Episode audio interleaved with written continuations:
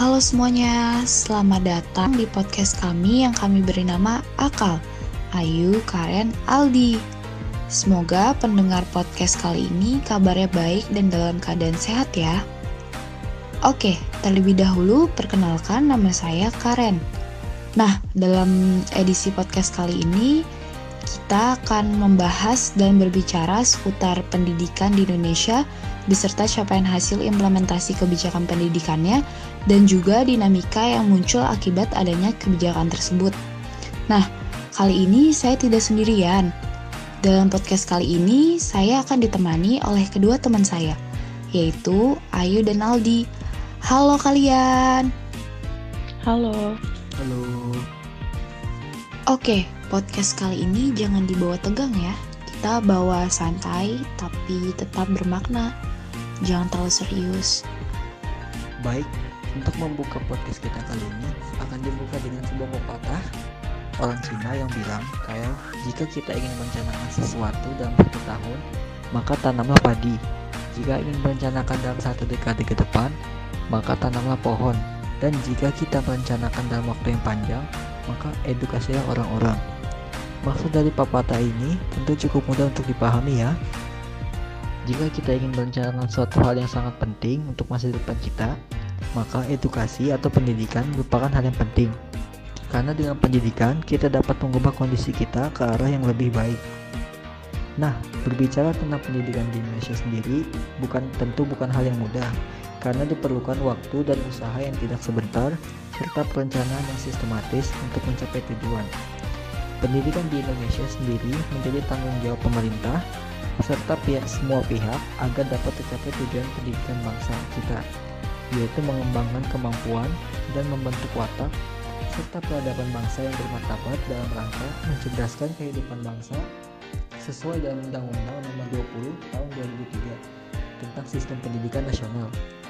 Dalam mencapai tujuan pendidikan ini, tentu saja diperlukan berbagai kebijakan untuk mengakomodir pencapaian tujuan. Lalu, untuk memperoleh hasilnya tadi diperlukan waktu yang lama, sama seperti yang dikatakan dalam pepatah awal tadi. Butuh waktu dan usaha. Sampai sekarang, pemerintah selalu melakukan pengembangan dan adaptasi terhadap situasi dan kondisi yang terjadi di masyarakat. Nah, teman-teman, tahu nggak sih kebijakan dan konteks kebijakan apa nih yang cocok mengenai permasalahan yang bakal kita bahas? Nah, konteks yang dimaksud dalam podcast ini adalah kebijakan yang berkaitan dengan permasalahan pendidikan. Nah, untuk membahas kebijakan pendidikannya itu sendiri, kita perlu terlebih dahulu menyinggung sedikit tentang yang dimaksud dari kebijakan itu sendiri. Menurut Abidin, menjelaskan kebijakan adalah keputusan pemerintah yang bersifat umum dan berlaku untuk seluruh anggota masyarakat di mana kebijakan akan menjadi rujukan utama para anggota organisasi atau anggota masyarakat dalam berperilaku. Oleh sebab itu, seseorang, pemerintah, atau analisis kebijakan harus mampu membuat suatu kebijakan sesuai dengan posisi dan kondisi agar masalah yang dihadapi tersebut bisa terselesaikan dengan baik. Nah, dapat dijelaskan dengan singkat bahwa kebijakan itu berupa sasaran atau tujuan program-program pemerintah untuk menyelesaikan berbagai permasalahan yang ada. Nah, dengan demikian, berkaitan dengan dibuatnya kebijakan pendidikan, maka kebijakan pendidikan sebagai bagian dari kebijakan publik. Kebijakan pendidikan harus dibangun dengan kebijakan publik. Hal ini karena pendidikan adalah milik publik dan setiap warga negara berhak mendapat kesempatan yang sama untuk memperoleh akses pendidikan yang layak. Maka dari itu, kebijakan pendidikan adalah program-program yang direncanakan oleh pemerintah dalam rangka mengatasi permasalahan-permasalahan yang timbul di bidang pendidikan demi memenuhi kewajiban pemerintah dalam memberikan pendidikan bagi setiap warga negaranya, yaitu dengan keseluruhan proses dan perumusan langkah-langkah strategis pendidikan yang dijabarkan dari visi misi pendidikan dalam rangka untuk mewujudkan tujuan pendidikan dalam masyarakat untuk kurun waktu tertentu. Nah, kenapa sih kita perlu kebijakan yang mengatur persoalan pendidikan kita? Saya pikir alasannya itu ya karena pendidikan merupakan aspek yang sangat penting dalam kehidupan negara Pendidikan juga menjadi kunci utama untuk pengembangan kualitas sumber daya manusia. Untuk itu, perumusan kebijakan pendidikan haruslah dilakukan secara baik dan terencana. Benar, manusia tidak bisa lepas dari pendidikan karena kebutuhan pokok setiap individu untuk mengolah cara berpikir dan cara bersikap. Pendidikan menjadi suatu kegiatan mengikuti proses pembelajaran untuk memperoleh pengetahuan dan keterampilan. Seluruh peserta didik dalam semua jenjang pendidikan mengikuti kebiasaan dari sekumpulan besar manusia dari generasi ke generasi yang lain dengan melalui proses pengajaran, pelatihan, dan pelatihan oleh para ahli pengajar seperti guru, dosen, dan yang lainnya. Untuk meningkatkan kualitas sumber daya manusia, pemerintah berkontribusi untuk meningkatkan pendidikan dengan tergabung sebagai UNESCO. UNESCO merupakan lembaga khusus PBB yang menangani urusan pendidikan, ilmu pengetahuan, dan kebudayaan. UNESCO bertekad untuk mengambil tindakan mengembalikan tren negatif tahun 1980-an dan membuka kembali babak baru perjuangan untuk memastikan bahwa pendidikan merupakan hak semua anak, remaja, dan dewasa melalui program Education for All atau EVA. Education for All atau EVA atau dalam bahasa Indonesia itu pendidikan untuk semua telah menjadi salah satu bagian dari kebijakan pemerintah Indonesia yang meliputi enam program prioritas yaitu program PAUD, program kesetaraan, program pengaruh utamaan gender, dan program peningkatan mutu pendidikan. Program pusat PUS ini merupakan bentuk upaya pemerintah untuk memberikan pendidikan kepada seluruh warga negara melalui pemerataan akses pendidikan. Secara umum, dapat dilihat bahwa pendidikan sangat penting, sebab kualitas kecerdasan manusia biasanya dinilai dari tingkat pendidikan seseorang. Selain itu, pendidikan juga dapat membantu manusia untuk memenuhi kebutuhannya melalui pekerjaan yang didapatkan. Jika banyak orang berlomba-lomba untuk mendapatkan pendidikan setinggi-tingginya tadi, maka sudah pasti pendidikan merupakan hal yang istimewa. Pemerintah Indonesia tidak main-main dalam melakukan hal ini. Hal ini dibuktikan dengan berbagai upaya untuk mereformasi peraturan pendidikan yang telah ada. Hal ini membuktikan bahwa pendidikan sangat berpengaruh pada lingkungan hidup manusia. Karena seluruh lapisan masyarakat harus mendapatkan suatu pendidikan atau dididik agar mempunyai pengetahuan yang cukup untuk bisa menghidupi kehidupan perkembangan zaman. Lalu, bagaimana kabar tentang pendidikan di Indonesia saat ini? Oke, baik. Pendidikan di Indonesia sendiri disebutkan merupakan suatu sistem nasional yang diatur secara sistematis dan terencana, di mana hal ini tertuang dalam Undang-Undang Nomor 20 Tahun 2003. Sistem pendidikan nasional harus mampu menjamin pemerataan pendidikan. Namun, pada kenyataannya, di Indonesia masih mengalami permasalahan dalam pemerataan pendidikan. Pemerataan pendidikan merupakan persoalan bagaimana sistem pendidikan dapat menyediakan kesempatan yang seluas-luasnya kepada seluruh warga negara untuk memperoleh pendidikan. Dikutip dari Republika pada tahun 2019 lalu, Menteri Pendidikan dan Kebudayaan saat itu, Bapak Muhajir Effendi mengklaim bahwa akses pendidikan di berbagai daerah Indonesia sudah cukup baik. Akan tetapi permasalahan pemerataan kualitas pendidikan yang masih terjadi di Indonesia masih meliputi kurangnya sarana dan prasarana penunjang pendidikan. Kualitas pendidikan di Indonesia saat ini masih memprihatinkan. Melansir data Bank Dunia pada tahun 2018, kualitas pendidikan Indonesia masih tergolong rendah. Meski perluasan akses pendidikan untuk masyarakat sudah meningkat cukup signifikan. Dalam laporan berjudul The Promise of Education in Indonesia, Bank Dunia menyebut Indonesia telah meraih kemajuan penting dalam meningkatkan akses pendidikan, khususnya bagi anak-anak kurang beruntung.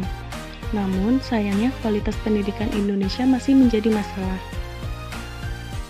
Selain itu, data dari United Nations Development Program tahun 2020 menunjukkan bahwa hingga saat ini Indonesia masih menempati peringkat ke-107 dari 189 negara dan jika kita ingin membandingkan kualitas pendidikan kita dengan tetangga kita di Asia Tenggara, Indonesia menduduki peringkat kelima di bawah Singapura, Brunei Darussalam, Malaysia, dan Thailand. Merujuk survei kemampuan pelajar yang dirilis oleh Program for International Student Assessment atau PISA pada Desember 2019 di Paris, Indonesia disebut menempati peringkat ke-72 dari 77 negara. PISA adalah survei evaluasi sistem pendidikan di dunia yang mengukur kinerja siswa kelas pendidikan menengah.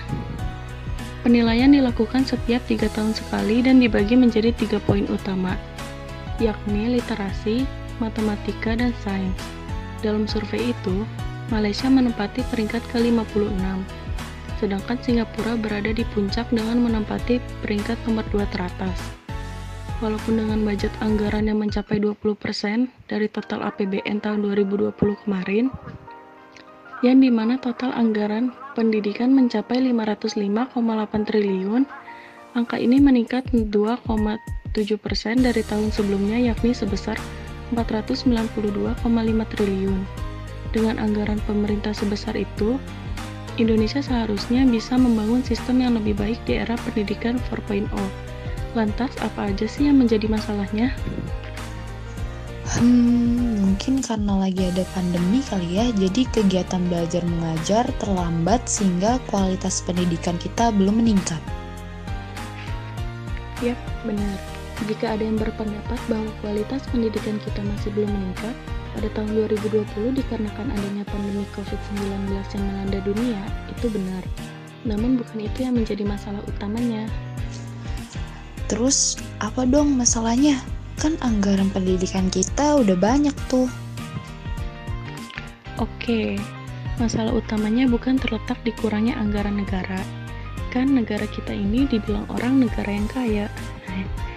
Bukan juga keadaan krisis yang terjadi seperti sekarang, tetapi bagaimana membangun ekosistem pembelajaran yang mampu membentuk kolaborasi antara pemerintah, dunia usaha, civil society, NGO, karena di masa modern seperti sekarang, kolaborasi menjadi kunci penting dalam mencapai keberhasilan.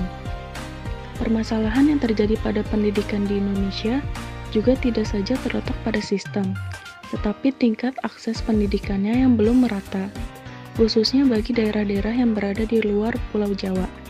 Sebelum diterapkan sistem zonasi, pemerintah masih berpegang pada sistem pendidikan yang feodal, artinya masih mementingkan mobilitas atau keneran, ketenaran sekolah. Nah, hal ini yang menjadi dampak terhadap tidak meratanya akses pendidikan. Terus gimana? Masalah ini dapat mempengaruhi kualitas pendidikan kita. Dengan adanya masalah tersebut, peserta didik yang merasa mempunyai potensi lebih tidak mau bersekolah di sekolah tersebut dan memilih untuk bersekolah di sekolah favorit dan cenderung memiliki fasilitas yang memadai walaupun jauh dari tempat tinggalnya. Lalu permasalahan yang lain yaitu mengenai kualitas tenaga pendidik dan kependidikan yang masih kurang, yang mana masih banyak dijumpai di beberapa daerah, banyak guru memiliki kemampuan yang masih kurang bermutu. Sebagai contoh, masih banyak guru yang menggunakan cara mengajar yang kurang baik dan cara mengajar yang membosankan di kelas. Hal ini dapat mempengaruhi kualitas pendidikan di Indonesia. Adanya kesenjangan antar sekolah masih banyak terjadi di Indonesia. Hal tersebut cukup kasat mata karena maraknya sekolah-sekolah negeri yang berlebar favorit atau unggulan hampir di setiap kabupaten atau kota. Input sekolah yang berasal dari kalangan eksklusif membuat banyak privilege yang diberikan bagi sekolah favorit seperti pemenuhan prasarana dan prasarana yang lengkap untuk menunjang proses pembelajaran, tenaga pengajar pilihan yang kompeten dan profesional, serta prioritas utama dalam pemberian akses untuk mengikuti berbagai perlombaan secara tingkat regional, nasional maupun inter internasional.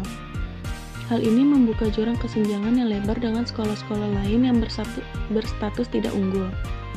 Sekolah favorit terkesan hanya bisa dinikmati oleh peserta didik dengan kemampuan akademik secara finansial tertentu, sehingga berdampak ada sekolah yang memiliki banyak siswa dan sekolah yang kekurangan siswa.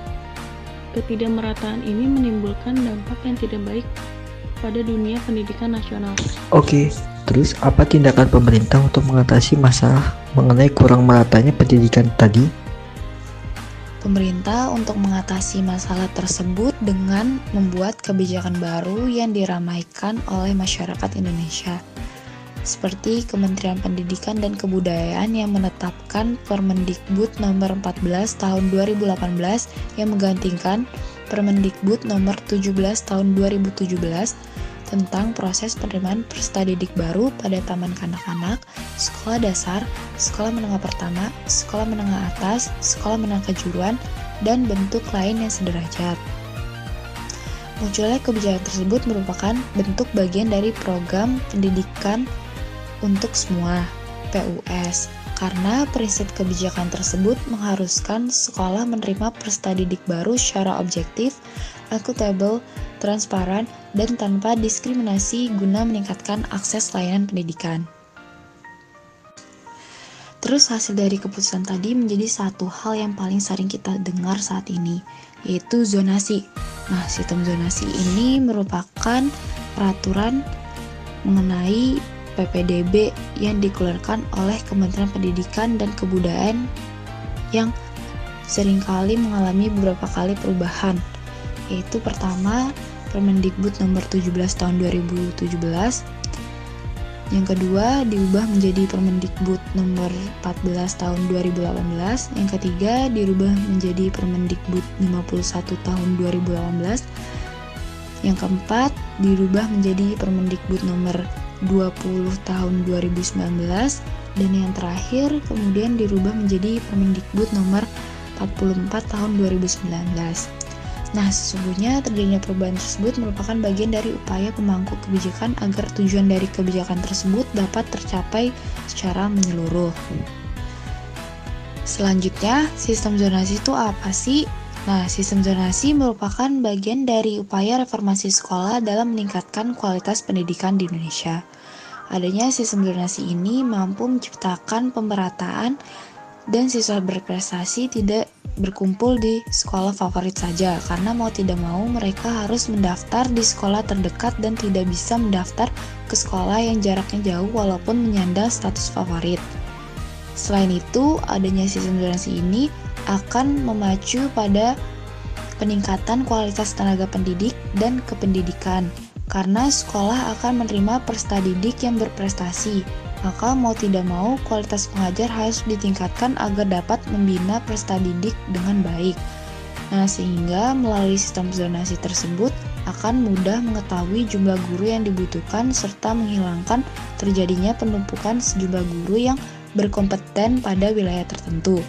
Namun, hmm, namun apa tuh? Namun dalam pelaksanaan sistem zonasinya itu sendiri pada awalnya mendapat banyak kritikan baik dari kalangan ahli maupun orang tua siswa itu sendiri. Sejak diterapkan pada 2017, sistem zonasi pada pendaftaran peserta didik baru atau PPDB tak henti memicu permasalahan Problem yang kembali muncul adalah persebaran sekolah yang tidak merata, jumlah sekolah negeri yang tidak bertambah selama bertahun-tahun, dan infrastruktur yang belum memadai. Selain di Jakarta, masalah zonasi PBDB ini juga mencuat di berbagai daerah. Banyak peserta didik dan orang tua yang merasakan sistem zonasi ini tidak adil. Sistem zonasi sejatinya memiliki konsep dan tujuan yang mulia, namun dalam implementasinya masih memerlukan banyak evaluasi dan perbaikan. Hmm, masalah klasik dan setiap kebijakan yang diterapkan di Indonesia secara konseptual memang bagus, namun dalam eksekusinya masih sering terjadi masalah. Betul, tapi yang perlu diingat adalah kritik-kritik tadi menjadi bahan evaluasi berharga bagi pihak terkait. Contohnya kayak Kemendikbud, terus diksi, dan pihak sekolah serta pemerintah daerah setempat untuk memperbaiki setiap kekurangan yang ditemukan pada tahap implementasi. Jika kita cermati lagi, prinsip PPDB jalur zonasi sebenarnya sangat baik bagi peserta didik dengan menghilangkan branding sekolah favorit.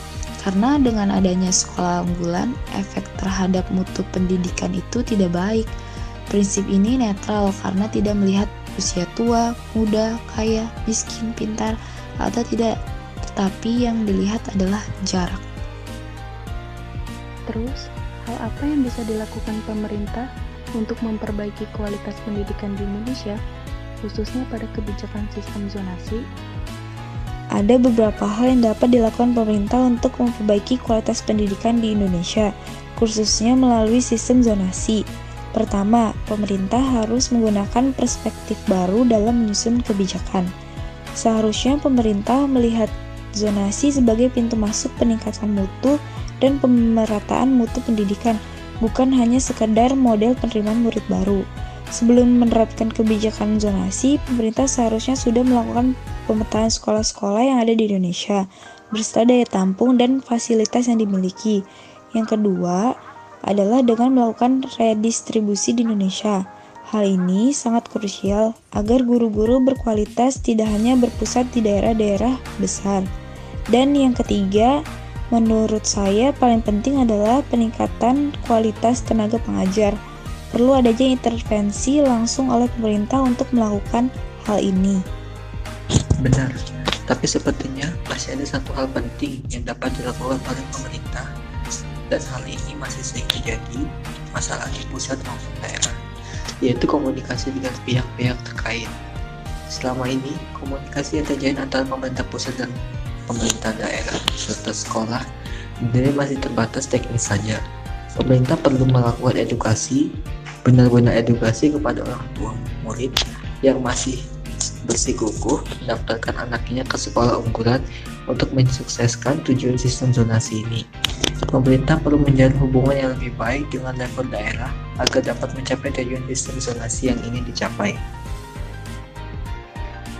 Oh, jadi pemerintah perlu mengambil beberapa langkah seperti melakukan pemetaan sekolah di seluruh daerah, peningkatan kualitas guru, redistribusi guru untuk menghindari terkumpulnya guru berkualitas di daerah tertentu, dan yang terpenting adalah komunikasi dan sosialisasi kepada masyarakat, pemerintah daerah, dan sekolah. Oke, sepertinya diskusi kita kali ini kita cukupkan sampai di sini aja kali ya. Karena kita sudah menemukan beberapa hal penting mengenai capaian kebijakan pendidikan di Indonesia beserta ide-ide bagi pemerintah untuk melakukan perbaikan ke depannya. Untuk menutup podcast kita kali ini, mungkin ada yang ingin memberi kesimpulan pada teman-teman mengenai podcast kita hari ini. Baik, dari, diskusi kita kali ini dapat diketahui bahwa pelaksanaan kebijakan publik di bidang pendidikan merupakan hal yang sangat penting. Sebab setiap keputusan yang diambil pemerintah seharusnya dapat membuat perubahan di dalam pendidikan demi tercapainya pelaksanaan pendidikan yang lebih baik. Selain itu, dari sistem kebijakan zonasi yang diambil pemerintah, diperlukan adanya perencanaan turunan agar dapat mengakomodir berhasilnya sistem zonasi. Contohnya saja seperti penempatan guru-guru yang dianggap profesional untuk bersedia ditempatkan di daerah terpencil. Hal ini merupakan suatu kebijakan yang sangat baik, mengingat banyaknya guru yang berlomba-lomba ke daerah perkotaan mengakibatkan kurangnya guru di daerah pedesaan yang terpencil. Maka dari itu, perlu adanya suatu kebijakan dari pemerintah, khususnya yang mana mampu membuat suatu program-program yang baru untuk merubah pendidikan yang lebih berkualitas. Baiklah, akhirnya sudah sampai di penghujung apa nih ya? Podcast kali ya, podcast kita kali ini mengenai kualitas pendidikan dan kebijakan sistem zonasi yang ada di Indonesia, maka terima kasih sudah mau meluangkan waktunya untuk mendengarkan culetan kami ini dan semoga kita bisa bertemu lagi di kesempatan berikutnya. Sekian dari kami dan sampai jumpa teman-teman. Stay safe and stay healthy semuanya. Oke. Okay?